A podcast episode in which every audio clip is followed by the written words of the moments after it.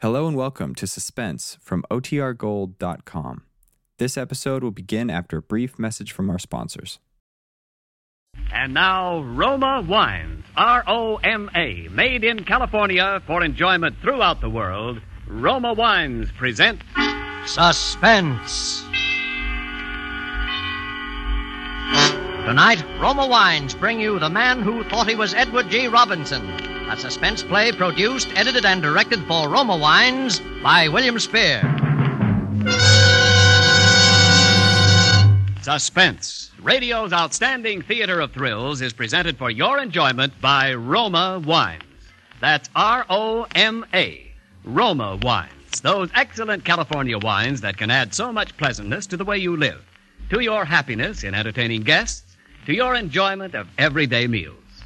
Yes, right now, a glassful would be very pleasant, as Roma Wines bring you Edward G. Robinson, as both himself and as a certain Mr. Homer J. Hubbard, a man who thought he was Edward G. Robinson, in this remarkable tale of Suspense.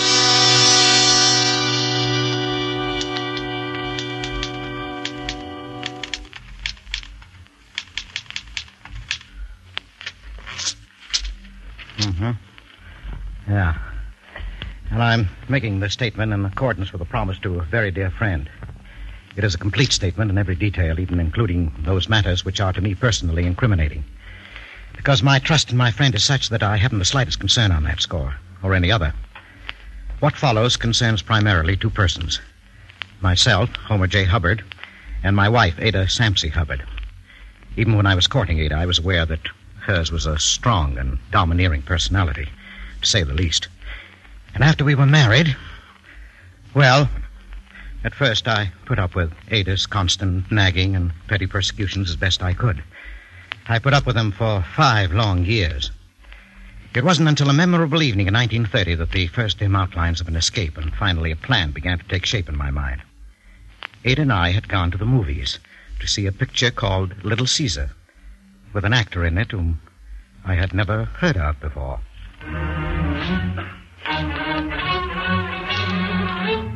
Oh, so you thought you'd rat on me, huh?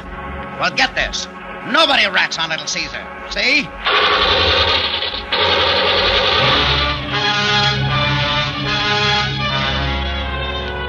The moment I saw that face on the screen, the minute I heard that voice, the world of reality around me simply ceased to exist. I lived that picture. I was Little Caesar. I was Edward G. Robinson. I was dimly conscious that my voice was like his, that even my face without my spectacles and with my hair parted differently might have been mistaken for his. But it was more than that. It was his personality that fascinated me and that I assumed. Calm, assured, tough, the kind of a man who made people do what he wanted done the way he wanted it done. Walking out of the movie theater, I knew something had happened that was going to change my whole life. There, there's the man. Little Caesar, they call him, and well, they may. Uh, what's his name? Edwin G. Robertson? No, no, no, Edward G. Robinson. Oh, Edward G. Well, Yeah. I'll wait until we're hearing plenty about him from now on. He's no Caspar Milquetoast. yes, dear. Is that all you have to say? Yes, dear. What does it take to arouse a little enthusiasm in you anyway? Well, uh, Here you've seen a fine performance, a picture that would get anybody in the world excited. Yeah. And all you can say is, yes, dear. Yes, dear. Oh, I wish you were half the man that Robertson is.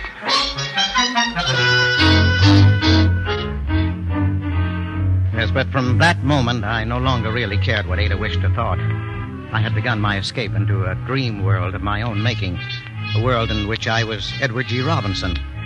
As the weeks went by, I began to identify myself with him more and more. I imagined myself in countless dangerous situations, and when no one was looking, I imitated him and affected his mannerisms. I would start daydreaming at my desk, wondering what the other people in the office would think if I suddenly exposed this hidden side of my personality. Good heavens. What's Hubbard gone mad? What's something's wrong? Is he joking? Okay, okay, everybody. Now stay where you are. Hold your hands over your head. I don't want any monkey business, see? Now stand back there, Ryan. Any funny stuff from you, and I'll let you have it. Hubbard, this is preposterous. What do you mean by such behavior? This is your idea of a joke. You'll see whether it's a joke or not if you make one false move. That's a gun. This isn't a water pistol I'm holding here, you know. Hubbard, you're fired. Leave this office immediately. Oh, oh, don't make me laugh. I'm getting out all right, but I'm not fired, see? I'm leaving well heeled, and that's why you come in, Mr. Ryan. Oh, please, please, Hubbard. No, no, no, be reasonable. Now, shut up and do what I tell you. Keep your hands up in the air and walk over to that safe. Open it up. Get all the money out of it. Put it right here on the desk in front of me. Of course. Now get going. All right, all right. I don't want to have any trouble with you, Ryan. I'm going to count three, and if you're not moving when I finish, you'll never move again. Hubbard. See? One, two. Hubbard. Hubbard. Hubbard. What are you daydreaming about? You better get busy, or I shall be forced to report you to Mr. Pemberton again. Oh. Oh. I'm sorry, Mr. Ryan. I'm, I'm terribly sorry. I can't understand what could have come over me. Well, that's the way it went. At the office, walking down the street, riding home on the bus. My life outwardly calm and well ordered, possibly even dull, was actually 24 hours of harrowing adventure with myself as the central figure. I saw every Edward G. Robinson picture that came out. It was the day after seeing Brother Orchid for the third time that Ada finally caught me. I was shaving that morning and talking to myself. Okay, okay, you rat. You asked for it. If you don't come out, we're coming in and get you, see? Now we're coming in shooting. What's that? Oh, yeah? And only a dirty yellow rat would say that. Okay, boys, let him have it. Well, of all the fool performances I ever heard of, this beats all. What in the world are you jabbering about in here? Oh, uh, oh, it, uh, well, it's really, really nothing, dear. I, I, I was just sort of trying to imitate Edward G. Robinson. You were what? Yes, I was. Edward G. Robinson. Yeah, that's right. Oh, that's rich. Oh, no, I can't believe it. Well, I was. You trying to imitate Edward G. Robinson. Yeah. Oh, I can't Oh, stand don't. it. But don't stop. Oh, no. Yeah? Don't let me interrupt the performance, Mr. Movie Star. Oh, don't laugh at Come that. on. Do your act for me. well, well, well, well, well, dear, I, I, I don't see anything so funny about it. Maybe you don't, but you're the only person in the world who wouldn't. Well, I'll leave you to your rehearsing. But why don't you imitate Donald Meek or Shirley Temple? I think you'd find it easier. It was right then that I decided to kill her.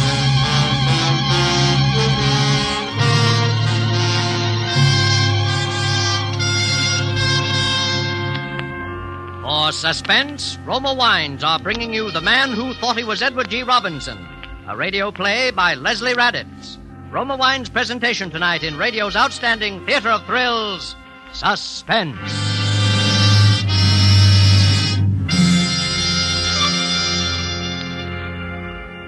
Between the acts of suspense, this is Ken Niles with a friendly suggestion.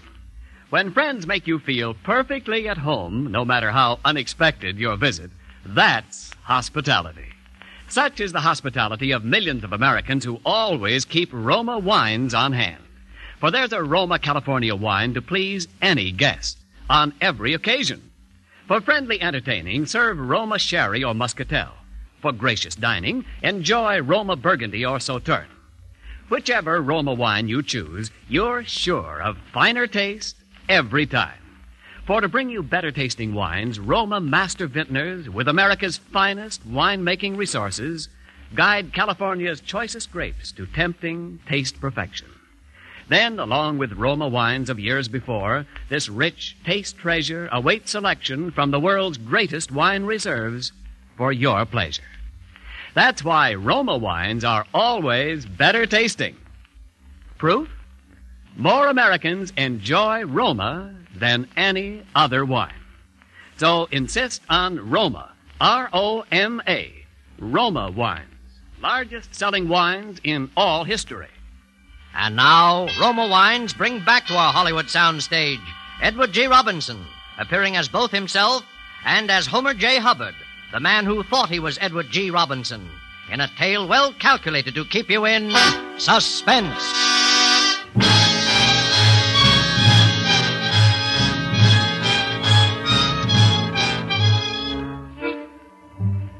I might have decided to have mercy on her if she'd only let me alone. But Ada could never leave anyone alone. She ridiculed me at home and in front of our friends. Sometimes she would let a few weeks go by without saying anything, and I would think that perhaps she had forgotten. No, but Ada never forgot. She would wait until we were in a group of people, and then she would come out with it. Why, my dear, you mean I haven't told you about Homer's dream world? He thinks he's Edward G. Robinson. Homer G. Robinson, when do you think you'll be getting your next contract from Hollywood? Oh, you folks have got Homer all wrong. He's a killer at heart. Just a cold-blooded killer.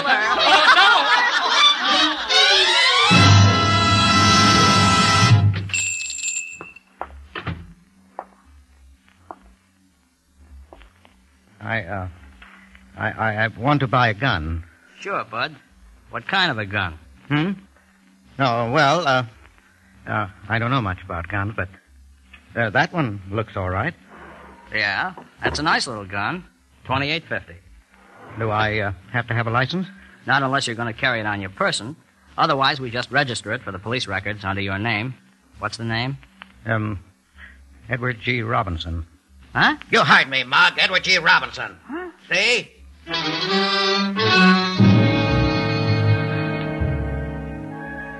Oh, I had made my plans very carefully. My plan was that her murder would look like suicide. It would be a night when the moon was full so that I could see her head on the pillow and aim carefully.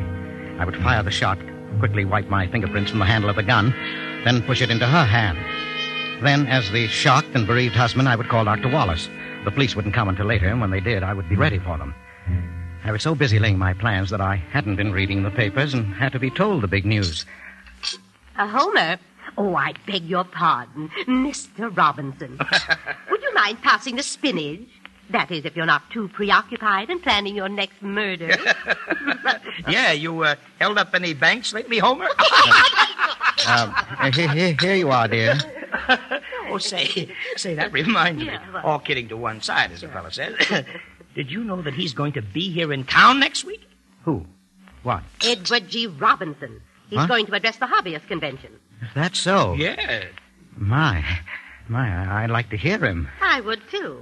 I'd like to see what a real He-Man is like, not just a poor imitation.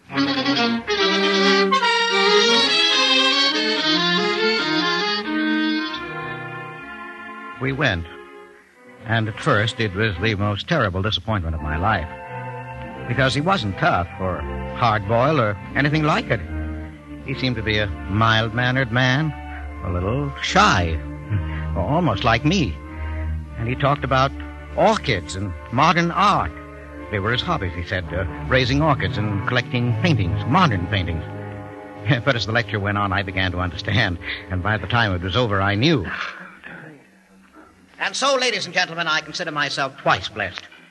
Every man is blessed who has a hobby, but I am among the fortunate few who has two hobbies. And, as the fellow said, whose fiancée had a twin sister.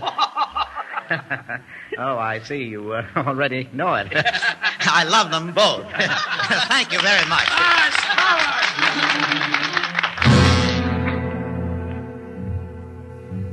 Later that evening, I made an excuse to get away from Ada and went down to the hotel where I knew Mr. Robinson was staying. I bribed the bellboy a dollar seventy-five to tell me which was his room. I went down the hall and knocked at the door of 708. Yeah? Uh, Western Union. Uh, come on in. Uh, just put it on the. Well, say, Western Union dresses their boys up pretty snappy in this town, don't they? Well, I, I must apologize for adopting the subterfuge, Mr. Robinson, but I have something of the utmost importance to discuss with you, and I was afraid you might not see me since we had never been formally introduced. Formally introduced. Why, that's all right. Uh, what is it? Uh, autograph? Uh, I'm, I'm afraid it's uh, something a good deal more serious than that, Mr. Robinson. Yeah? Well, you caught me right in the middle of shaving, as you see, but if you don't mind my finishing the job while you talk. Oh, come right along inside. Tell me all about it. Thank you.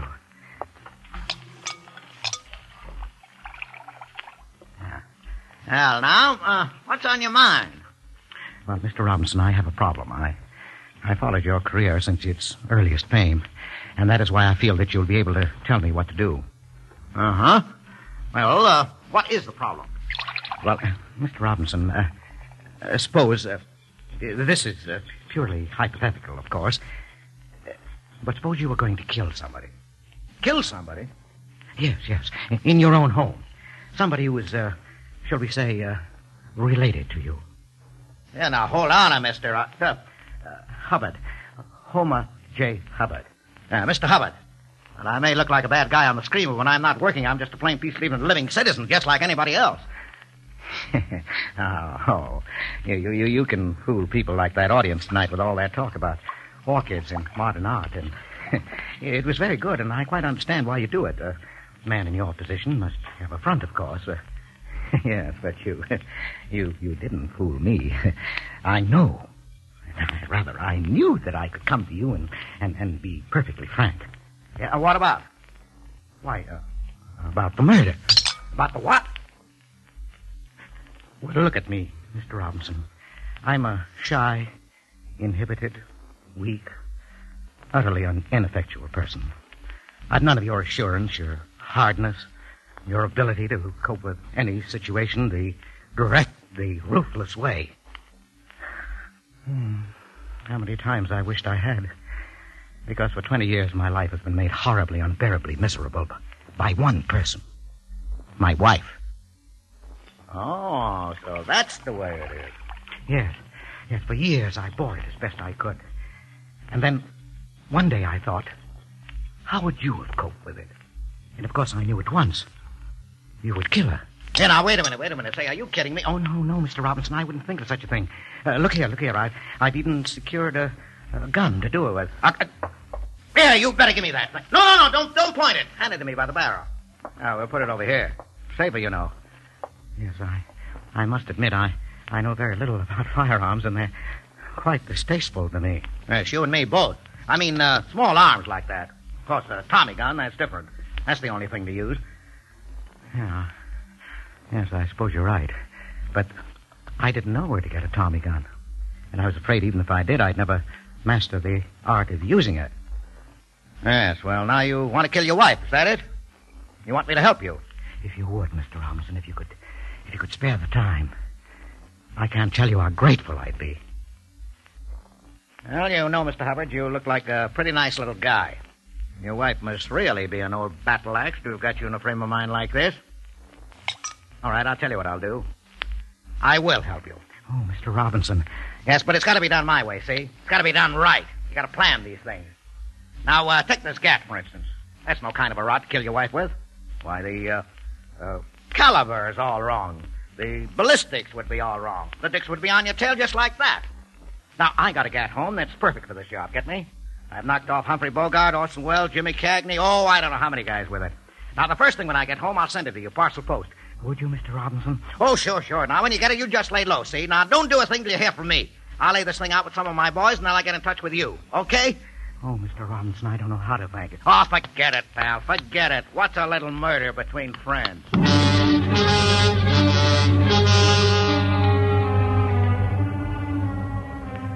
I could scarcely maintain my composure in the two days that followed.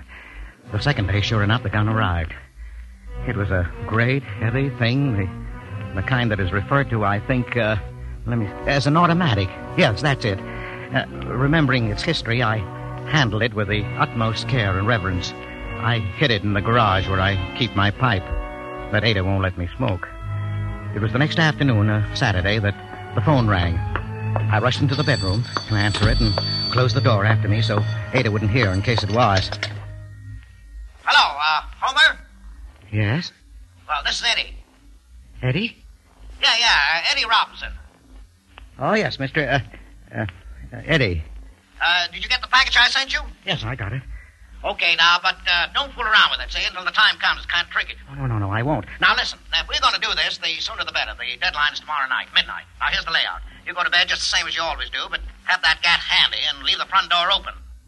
Oh, say, I meant to ask you, is it, uh, is it safe to talk where you are? Oh, yes, yes. The phone is in the bedroom and the door is closed. Oh, the bedroom, eh? Well, that's swell. Now, listen, now, a little before midnight now, you get up. She's asleep, of course. Now, you take a spot just outside the bedroom door where you can keep an eye on her, and on the front door, too, see? Yes? At midnight, I'll contact you. We'll do the job and make a quick getaway, and you can hole up in the hideout I got until the heat's off. Get it? Tomorrow night, midnight. I'll do everything just as you say, uh, Eddie.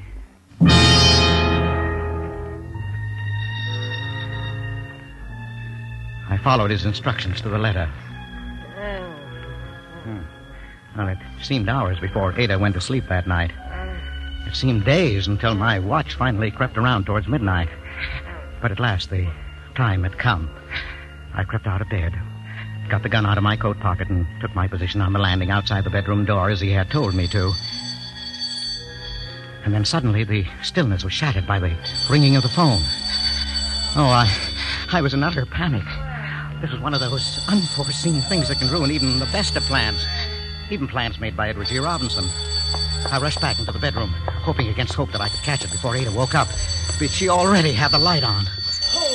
Hmm? What in the world are you doing prowling around at this time of night with a gun in your hand? Why, I, I, I, I thought I heard a burglar. Burglar. Yes. When I've answered this phone, I want to talk to you, Homer Jeremiah Hubbard. Yes, dear. Hello.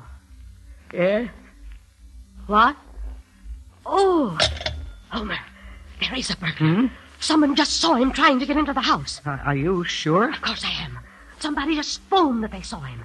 Well, don't stand there. You got a gun. Go down there and stop him. Oh, but Ada. Go on. You want us to be killed in our beds? Go on, I say. Oh, Ada, why do you have to spoil everything? Go on, go on. Go on. Yeah, she pushed me out. There was nothing to do but go. I crept down the stairs in the darkness. I knew what Edward G. Robinson would have done. He would have gone down and captured the burglar without the slightest trouble and turned him over to the police after giving him the beating he deserved. But somehow I didn't feel much like Edward G. Robinson just then. It was at that moment that the terrible thought occurred to me that maybe it wasn't the burglar. Maybe this was Edward G. Robinson. I had no time to pursue the thought further. There he is. Have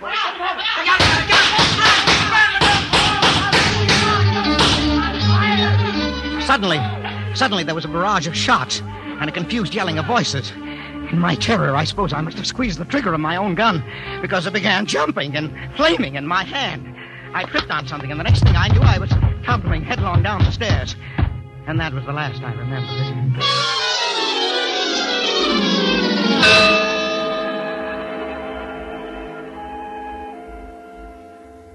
When I woke up, Ada was holding my head in her arms, and she was crying.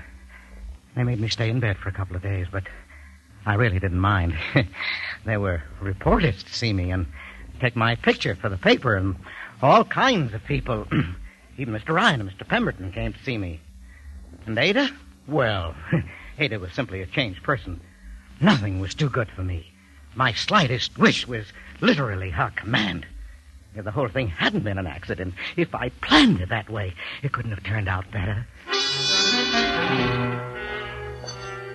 And then, as the final climax that afternoon, when the phone rang by my bed. Yes? Oh, oh, yes. Uh, uh, Mr. Eddie. you did, eh? Who is it? Uh, quiet. We don't, don't, don't. Oh, it was nothing, really.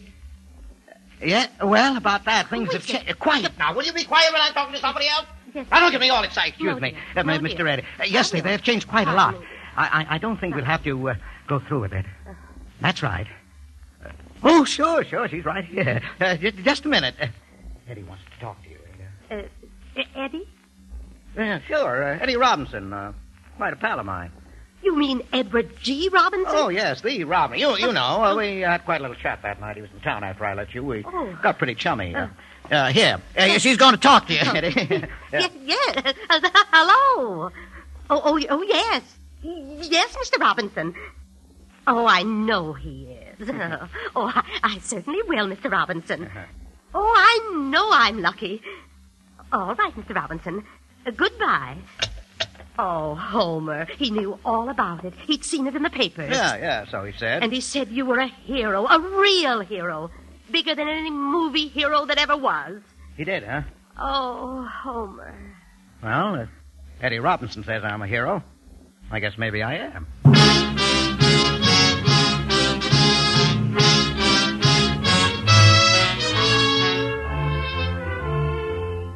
It couldn't have turned out better, Eddie, and you know how grateful I am. I'm a regular little Caesar around town now. My married life is all I've ever wanted it to be. Because there are some things about the whole thing that confuse me a little. It has even occurred to me, I will confess, that you might have had more of a hand in it than was generally known. That the gun you sent me might have contained uh, um, uh, blanks, I believe you could call them, don't you? Uh, because in spite of all the shooting, there wasn't one bullet hole anywhere in the house, and the gun had disappeared, which confused the police somewhat, too. And that the burglars might have been some of your boys playing a little joke. Yes, but I, I don't think you would do a thing like that to a pal, Eddie, would you? No, I, I don't even think you would use the statement that you asked me to send you to hold over my head as a guarantee that I wouldn't try to kill Eddie again. Not that I ever would. But even if you did all that, Eddie, I don't really mind. Because as you might say yourself, what's a little joke between pals?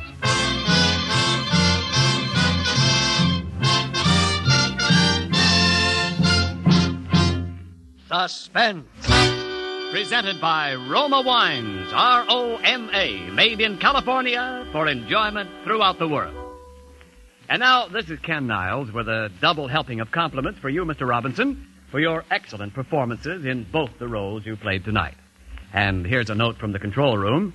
Bill Spear, our producer director, says you sounded remarkably authentic as Edward G. Robinson, and uh, very sincere as the little man who wanted to be. Well, thank you very much, Mr. Niles, and a bow to you, Bill. And Eddie, since you're one of Hollywood's most celebrated hosts, we know you'll enjoy this gift basket of Roma, California wines. Well, a handsome gift, Ken, and many thanks. Hmm. Here's the bottle of Roma Burgundy Bill Spear suggested we serve tomorrow night if Mrs. Robinson can get any meat. Well, Eddie, during these shortage days, when you rarely find the porterhouse steak or juicy roast you want, Roma Burgundy rescues many a meal. For robust Roma Burgundy, with its tempting taste harmonies for hearty meals, makes ordinary pot roast as flavorful as roast beef. Yes, the finer taste of Roma Burgundy brings out all the subtle, hidden flavors in food. Adds richly to mealtime pleasure. Well, sounds mighty good. Well, Roma Burgundy is mighty good because only Roma, America's greatest vintner, selects from the world's greatest reserves of fine wines. Only Roma possesses so vast a treasure. That's why every Roma wine is better tasting every time. No wonder more Americans enjoy Roma than any other wine. Well, you've convinced me, Ken. And uh, now tell me, who stars on Suspense next Thursday? It's that very lovely and very talented actress, Miss Susan Hayward. Well, well. In a play about a wife, a husband, a blackmailer, and a remarkably ingenious murder plot. I think you'll want to listen, Eddie. Well, why should I want to be different from everybody else in the country, Ken? I certainly will listen. Good night. Good night, Eddie, and we're looking forward to seeing you in your new Thalia production, The Red House. Next Thursday, same time, you will hear Miss Susan Hayward as star of Suspense. Produced and directed by William Spear for the Roma Wine Company of Fresno, California. In the coming weeks, Suspense will present such stars as Judy Garland, Jack Carson, Brian Donlevy, Cary Grant, Roddy McDowall, and others. Make it a point to listen each Thursday to Suspense, radio's outstanding theater of thrills.